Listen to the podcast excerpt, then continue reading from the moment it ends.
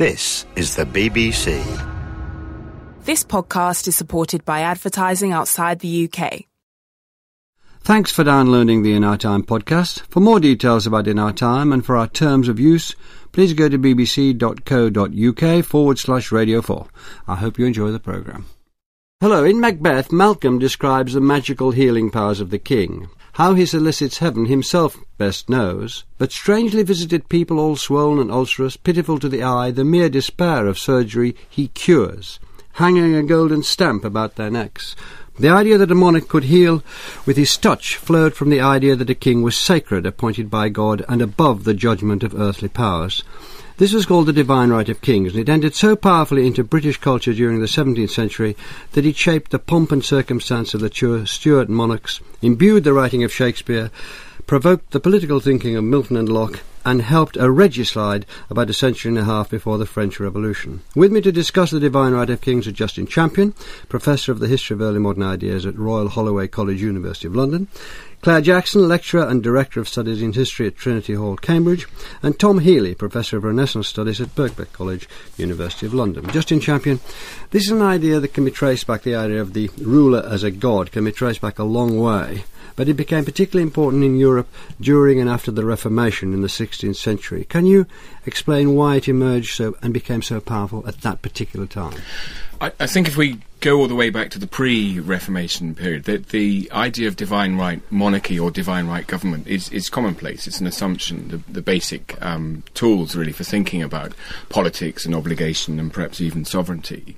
It, it's a, a theocratic argument, so it's driven in one sense by Catholic theology with the Reformation, the fracturing of that carapace of Catholic theology means if you are a Protestant country, you need to think of ways of justifying the authority in your own nation, and the monarchy is the ready way made to, uh, ready way to do that. And we can see, perhaps for example, in the frontispiece of the Great Bible of 1540, Henry VIII represents himself as being whispered in the ear by God. The verbum Dei is, is striking him on the head. It's a descending theory of government that allows a Protestant community to have direct access to God without going through the papacy. So it, it's sort of counterintuitive that divine right monarchy, one would think, is a traditional Catholic um, v- viewpoint, but it, in fact it's invented in a much more profound way by Protestant culture. The idea of a person, a man, was always was a man, and being divinely inspired, being divinely given uh, the gift to rule. Well, had that been uh, around the discussions in medieval and even earlier times in Europe? Let's stick to Europe for this uh, this discussion. absolutely. In the earlier period, uh, w- one um, as, as, a political task, wants to know where authority comes from. And there are really two ways of thinking about this. Either uh, political authority um, ascends from the body of the people, from the community, and there are all sorts of classical traditions for thinking about that. But the dominant ideology is a descending theory of government. Government comes from God, and inevitably in the medieval period, there is a conflict between the, the, the sources for that voice of God. Is it the papacy, which is the dominant form, or a civil government. So we can think of the political theory in the pre Reformation period, perhaps all the way back to the ninth century, as being theocratic, but also being a contest between civil authority, a regnum, and sacred authority, a sacerdotium. So it's priest versus king. And a lot of those debates are, for example, focused on arguments about the coronation. When a king is uh, anointed, does that create his sacred authority? If it does, is it the church that's creating that channel of grace or not? And there, there, are a lot of very technical debates about precisely how authority is divine and how the king himself gets that authority. But even before the Reformation, therefore, we have two camps. I mean, they're not what they become after the Reformation, as it were, king versus pope, but there are two camps. There always seem to have been, reading, up, reading for this program, two views about this uh, the, the, theocratic view and, loosely, the anti theocratic view that they're, they're, the earthly powers and heavenly mm. powers. Absolutely, and I, I think you know, thinkers like Marsilius of Padua and William of Ockham mm. want to recognise, in one sense, that secular authority has to be the root cause of sovereignty, although they don't use that word within a state. Where does obligation come from? Do we obey a king or an institution because it's created by God, or because we've, in some sense, consented to it? So I think there are those two tensions all of the way through. That's theory. We've always got to remember this is practice as well in, in any parish or in any community, there will be powerful men who are not only princes and magistrates, but are priests. So the conflict is one that's not only fought in the mind, it's fought out in, in, in real life, if you like. Tom Healy, to just to, to play around with the the, uh, the, time before the Reformation, before we get to it uh, a, li- a, little longer, does Saint Augustine was massively influential in the Middle Ages and right through as a, as a theologian and as a philosopher and as a man whom people followed uh, and so on. Did he had he planted any uh, ideas in this area which became which were taken up and were influential in the shaping of the ideas we're going to talk about? Indeed, um, I mean you drew attention to this constant tension between the secular and the sacred, and this is really at the heart of Augustine's most important work, his uh, City of God, Civitas Dei, and in that Augustine marks out two cities, the city of men uh, and the city of God. And he suggests that really human activity should be directed at the city of God. And this is ultimately, of course, to the afterlife, to our um, where where we go uh, after we die, and and to some extent, this means that we should not take too active a view about um, the con- the conditions of uh, that that we live under now. That we should, in a sense, be obedient. Uh, but it also supports that idea that effectively that, that God is is looking after our interests. He's directing us towards the city of God. So, when you sense in Augustine that he is talking about the place of the ruler in all this, and uh, well, yeah. in the sense that, that, that, that Justin was referring to. Yes, because what what happens within Augustine is that the city of God is not just a, a spiritual domain. It's also something that can be created on the earth. I mean, he feels that the city of men is fundamentally chaotic. It's it's tumultuous. It's um, filled with self-interest, uh, whereas the city of God is is interested in higher pursuits. So he posits an earthly life presided over by a ruler who or a, a, government who has divine authority and which we fundamentally give up our rights to we agree to be governed by them and th- this is a healthy form of government against a healthy form of existence against that type of chaotic self-interested life that classical antiquity had had had experienced. So he provides a powerful argument in a sense for this model that through God to the monarch and then the dispensation down down to people. But importantly for the renaissance i think Augustine also contains within his thought the very kernel that will actually affect a questioning of divine right and divine authority. Because what he's anxious about is if, in this tumultuous concerns of the city of men, if excess takes place, if you have a figure who seems to be following his own appetites, is he really a godly ruler? Can actually he, although there might be a claim to divine authority, in fact that might be a false claim, and that that haunts the Renaissance. That, that, that Sorry. No, sorry, please finish, Andrew. That haunts the Renaissance, that it, particularly in the post Reformation uh, period, that although the king, although technically there's always an acceptance that the monarch should and can claim divine authority, that individual monarchs might actually either be self deceiving or particularly deceiving their people, that they are actually treacherous to God and satanic in that model. Again, we have this sort of duality almost as divinity is one thing, but absolutism and excess is another Indeed. thing. Can I just fast forward a thousand years? I'm awfully sorry about this to Erasmus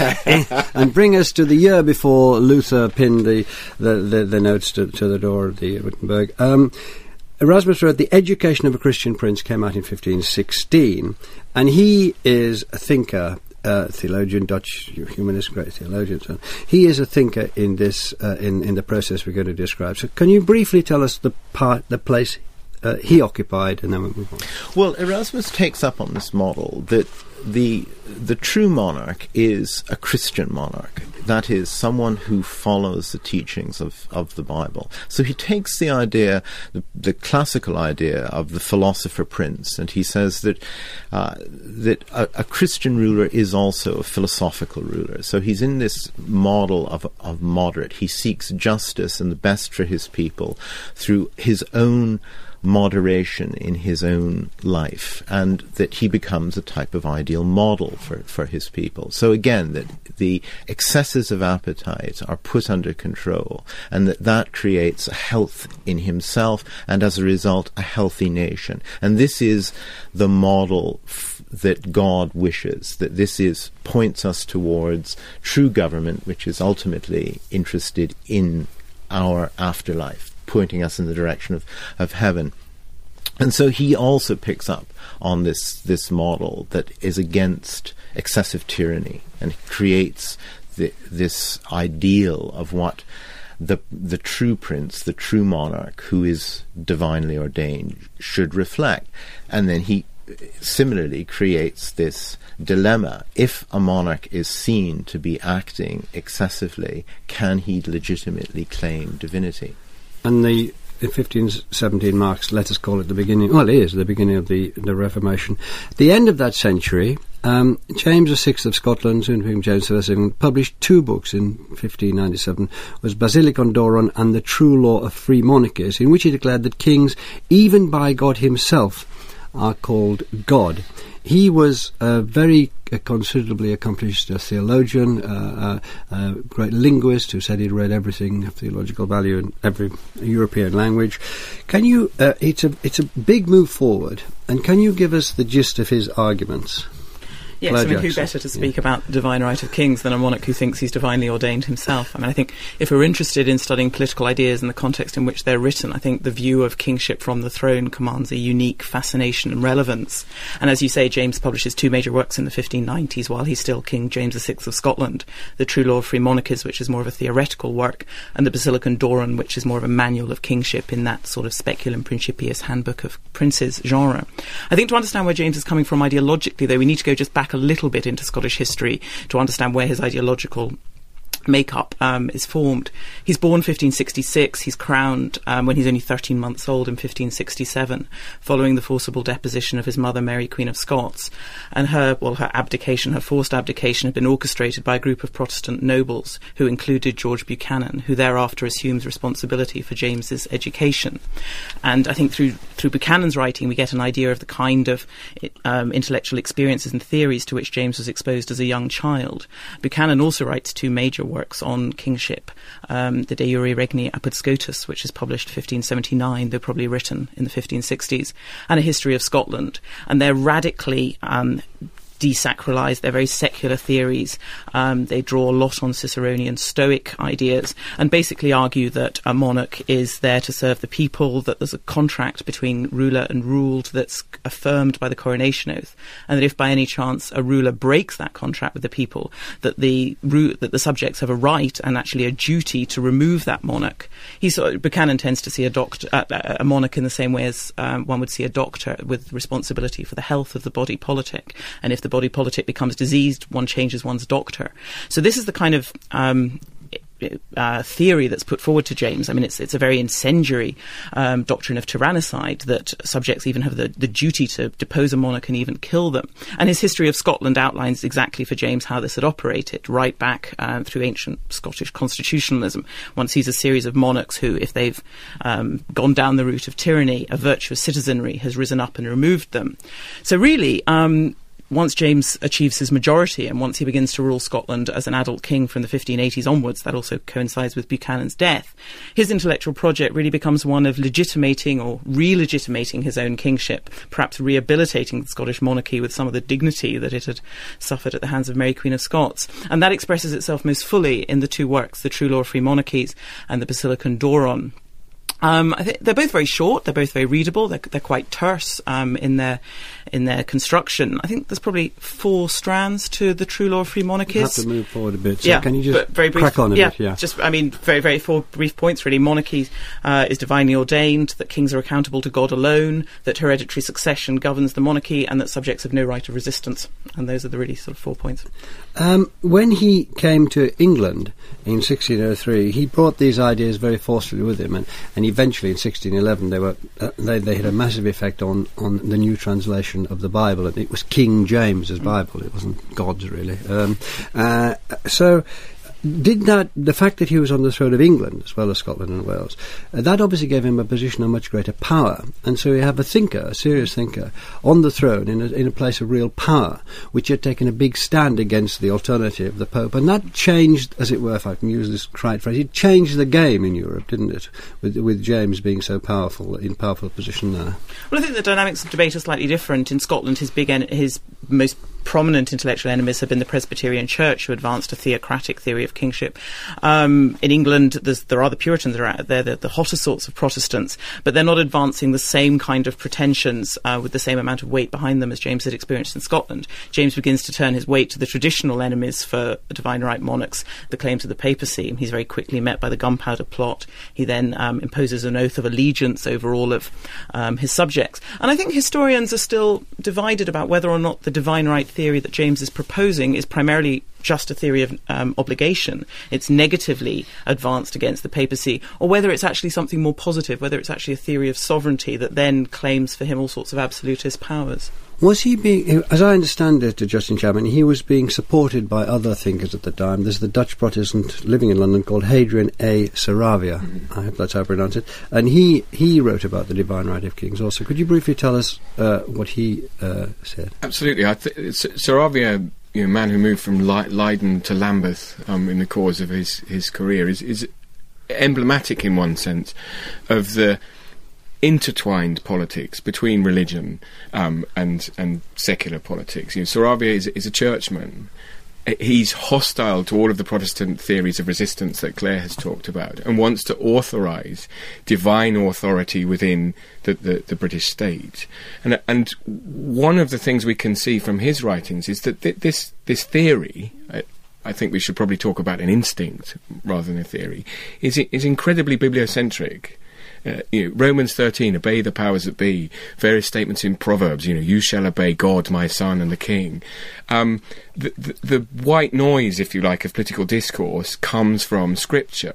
And what um, theorists like Saravia and others are trying to do is, is make a connection between the way people live their lives, their religious expectations and convictions and beliefs, and the way political authority is constructed. So the, the, the, the strands that go in to create this ideology are, are not simply propositional and theoretical, they, they are social, they're, they're um, much more part of the routine lives of, of everyday people. How's this being briefed? How's this being? Re- I'm going to say briefly again. How how is this being received, Justin?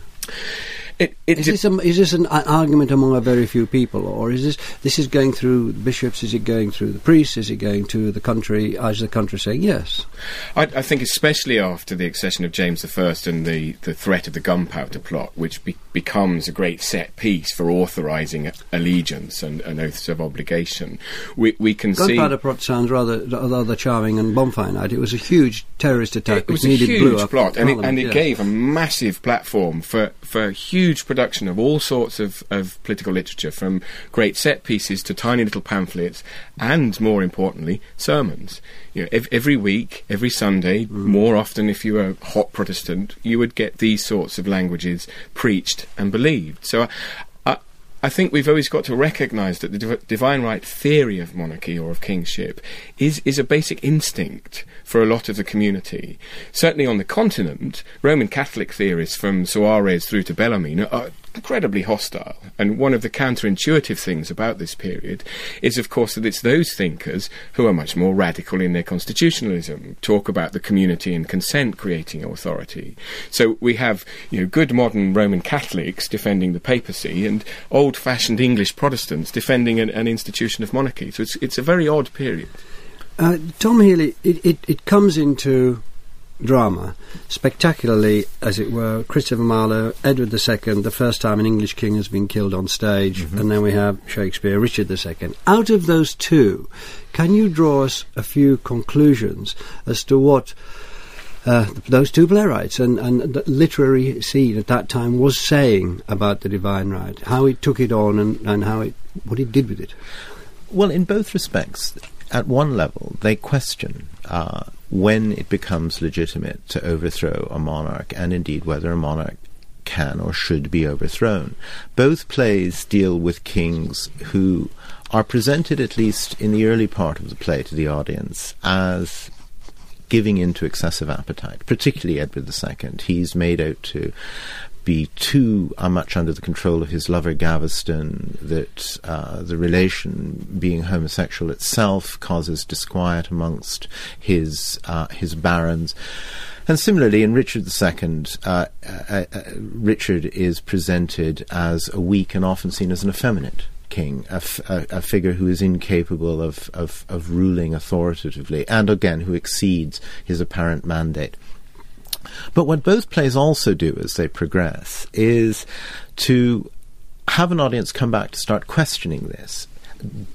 Is the view of these figures as really excessive, uh, justif- uh, borne out by what happens throughout the play? Do they actually, is it not a matter that we see those who oppose them actually creating a, a view of them in this way and that their authority is more absolute or God given and unquestioned. And particularly in Richard II, there is a a, a, very, very serious issue that arises because Richard, in effect, tries to depose himself. I mean, he's forced to by Bolingbroke, um, and but, but, technically he resigns the crown. He's not actually forced off off the throne. But then, in a very long uh, speech and scene, he really questions whether this can actually be done, whether he, given that his authority comes from God, whether he can actually give up the crown, whether there isn't something that is invested him in him directly. And the play, I think, ultimately suggests that there is a, a, a sense, a wide acceptance within the public that authority does ultimately emerge from God itself. That there is a view that this action in deposing Richard is going to have a very unfortunate legacy. It will lead to the Hundred Years' War. Now, the, the other issue becomes back of whether this is actually coming from God, that God Himself is uh, chastising the nation for whatever sinful, unhealthy practices it may be engaging with, and therefore ultimately all of this stems from God rather than from man. It is ambiguous, and you've expressed that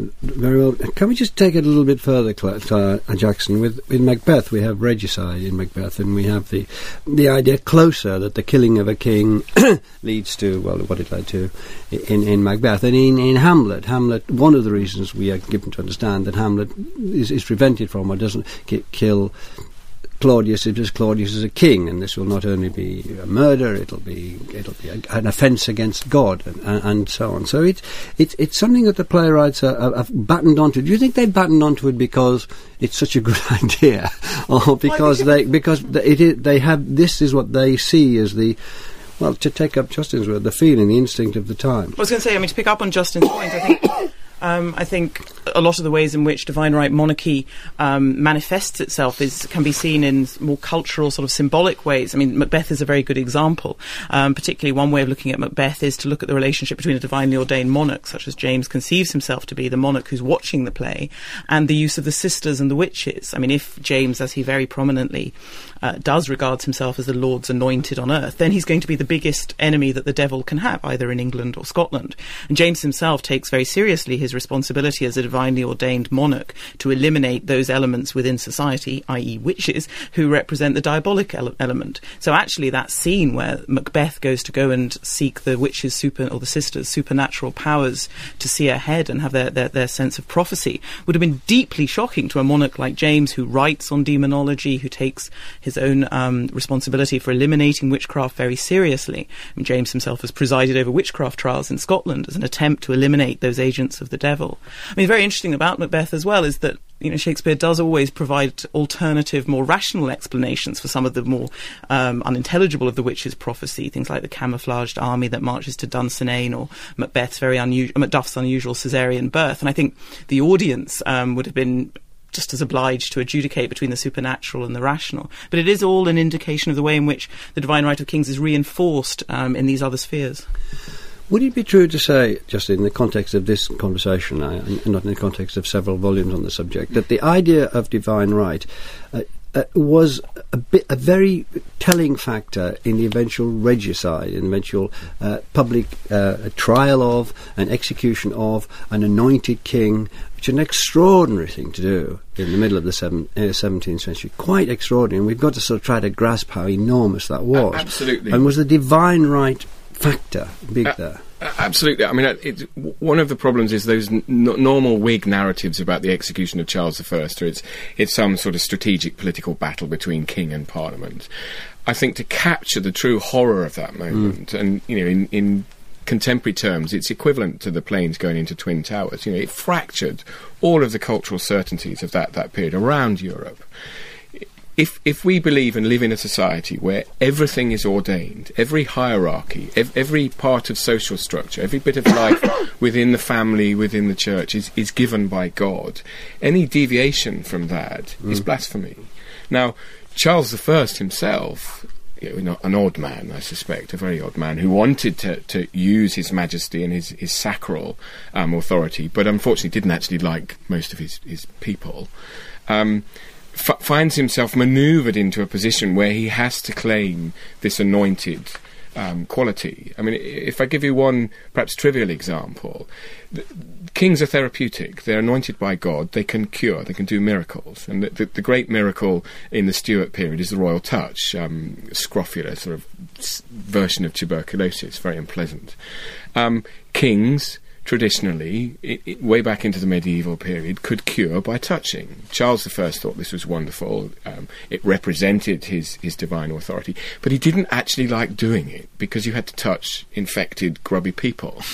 Um, so from the late 1620s, while proclaiming his divinity, he issued series after series of proclamations banning these events.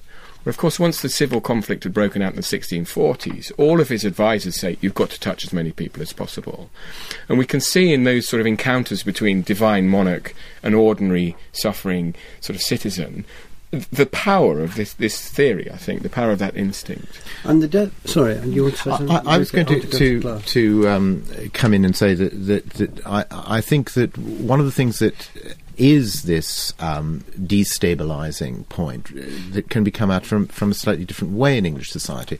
That what happens, I think, is that people become convinced that Charles is fundamentally rather like Satan, that he who was God's first lieutenant in heaven and became the greatest traitor is in effect now similar to the monarch of England, that Charles is satanic in this way, that he who should have been rightly ruling in God's authority has become a traitor to God. And that then sparks off a a wave of what should be done that ultimately leads to his execution.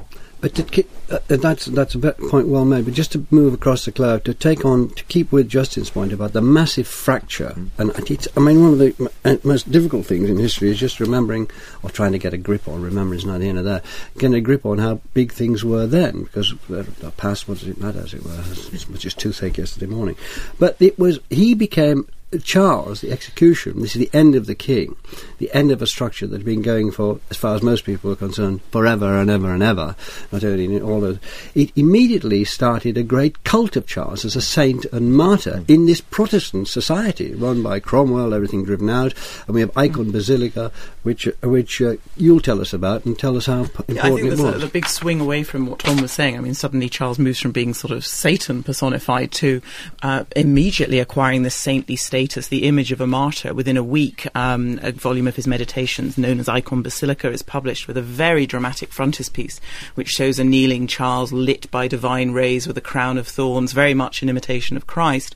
And a lot of those parallels between Christ's crucifixion and um, Charles's regicide are exploited and by authors. his sayings and uh, his, his, meditations, meditations. In, in, in yes, um, and, and sort of prayers and reflections. Enormously. It's an enormous bestseller, yeah. and a lot of more courageous writers in the 1650s start exploiting those parallels. I mean, both Christ and Charles had been God's representatives on earth. Both had been deemed to be above human censure. Both had been deemed um, you know, never to be able to kind of suffer in this way, and yet both had suffered at the hands of false witnesses. They'd both been put to death in very public manners. And actually, you could even begin to abbreviate Charles, as was often done in early modern type typography, with CH semicolon, and that could also stand for Christ at the same time.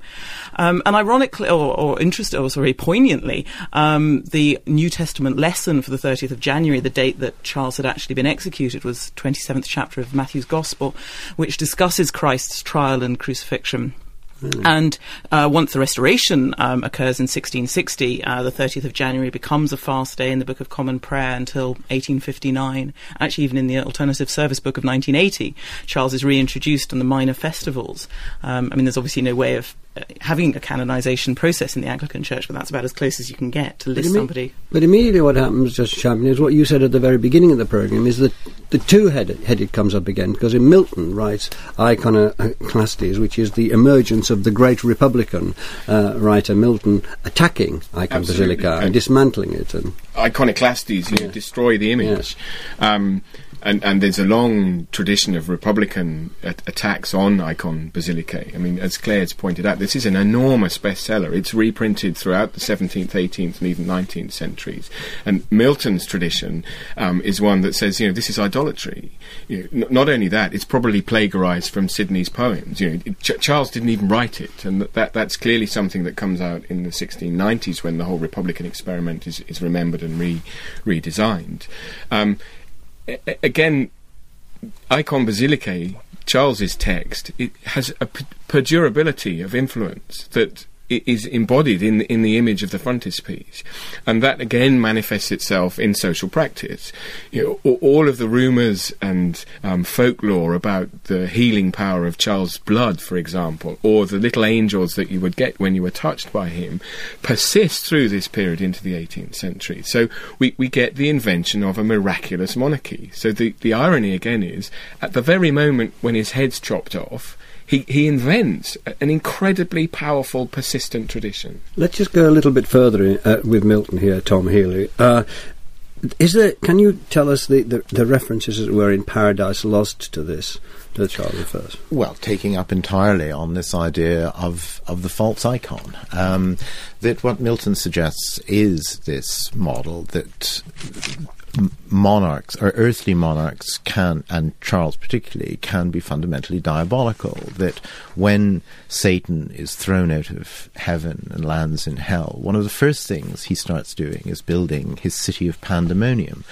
which has a lot of similarities to Charles's court. And so there is a strong um, presentation that what is happening in those who support uh, Charles and create this image are of this diabolical camp. I mean, this is this this great fracturing point in, in English society in a way is is actually fighting using rather similar tools and similar ideas, but but opposed to one another. So, to Milton's mind, this type of earthly monarchy goes it goes back to this idea of excess that this w- one way that we can recognize um, its its falsity is that it is unstable and excessive. It is involved in the city of man rather than the city of God. So it is against man. So it, it goes against this this whole tradition. Mm. It's doing.